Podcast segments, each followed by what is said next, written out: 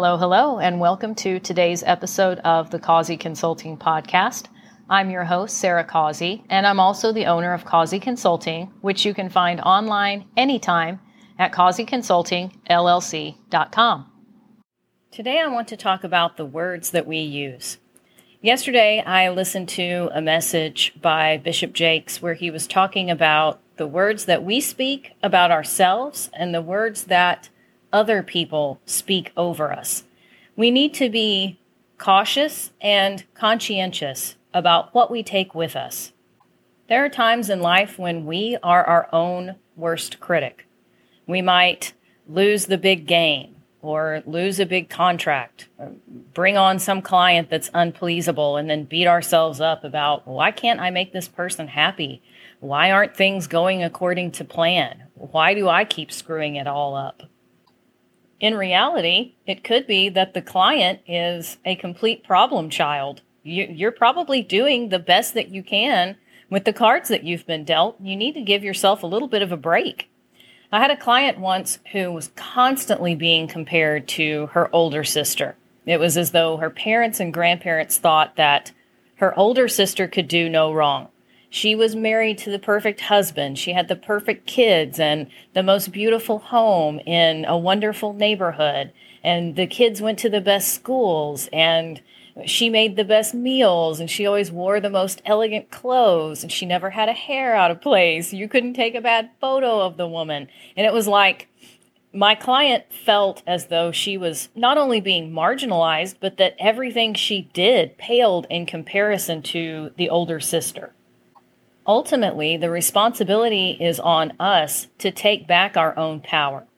When we sit and listen to that kind of junk and then we internalize it, we are turning our own mind into a private hell. In one respect, it's as though we're saying, I trust everybody else's judgment about myself more than I trust my own judgment about myself. And one of the things that Bishop Jakes said in that message is what other people say about you does not matter. And he kind of uh, made a joke. It was probably one of those things that like was a joke, but not entirely a joke, where he said, you know, there's been people that absolutely hated me. They've wished me ill. There's been people in my life that would love to have seen me dead or or seriously injured. But what they had to say about me does not matter. What you have to say about you, and if you're a spiritual person, what God has to say about you, that's what really matters. But all these naysayers and nitpickers that are trying to put you down, what they have to say ultimately does not matter. But you can allow their voices to matter to you if you internalize what they're saying to you or about you. You'll never amount to anything. You're just like your dad, or you're just like your mom. You're given to hysterics. You can't hold down a job. You can't do this and you can't do that. If you listen to what they're saying and then you absorb it and it becomes part of your own internal monologue, then essentially you are allowing those people to beat you up by proxy because you have internalized the negative things that they've had to say about you.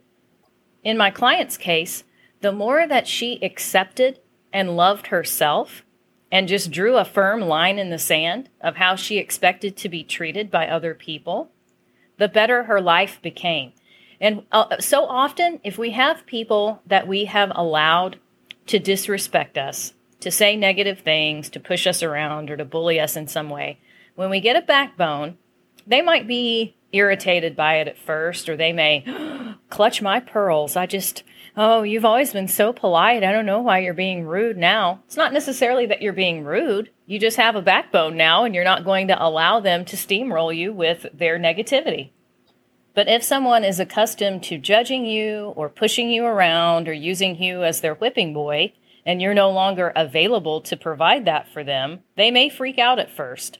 But over time, as you command and demand respect, they will show up differently in the space. Either that or they'll just disappear and you'll have very minimal interactions with them.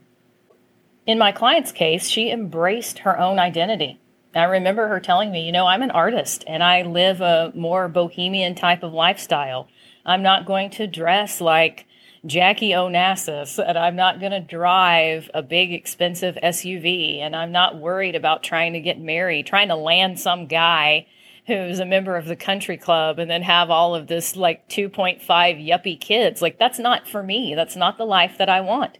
And the more that she embraced who she was and what she actually wanted out of life, the better she felt about herself and the more self confidence she had to be able to stand up for herself and say, This is me.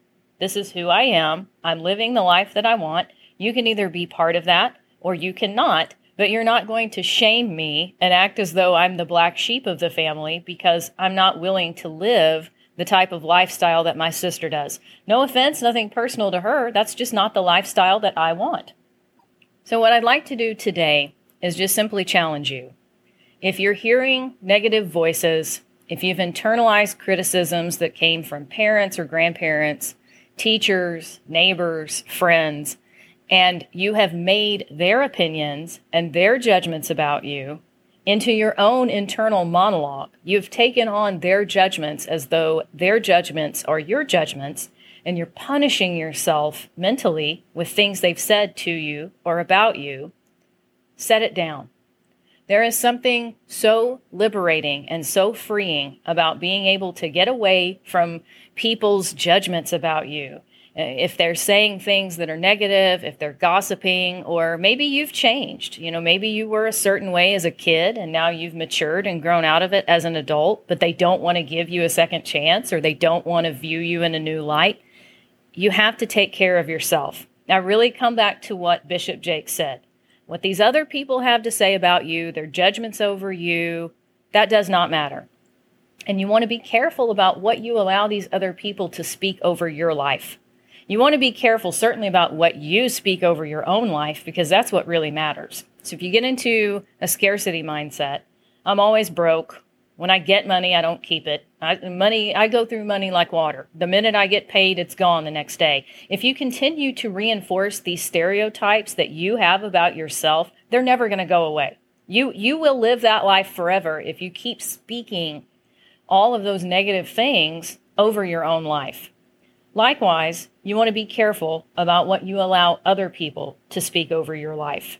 Now, you can't control what comes out of somebody else's mouth, and it's not your job to police somebody else's free speech.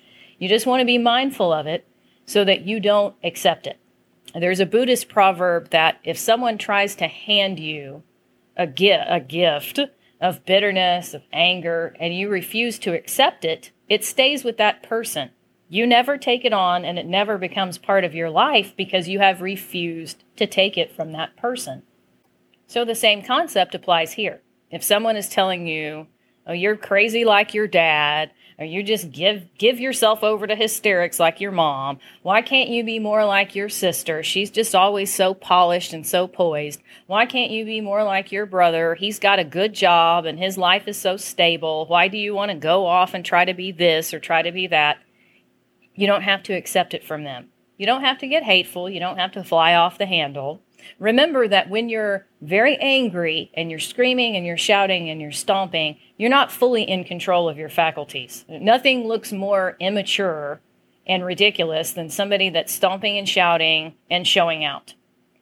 You can calmly say, even if you don't say anything back to the person verbally, within your mind and within your spirit, you can say, I rebuke this. I do not accept it. I reject what they're saying, and I'm not going to carry this with me. If you can learn to do that, I promise you it will be one of the most valuable gifts that you will ever give to yourself. If you enjoyed today's episode, please share it. If you haven't already, take a quick second to subscribe to the podcast and leave a review for us on iTunes. Bye for now.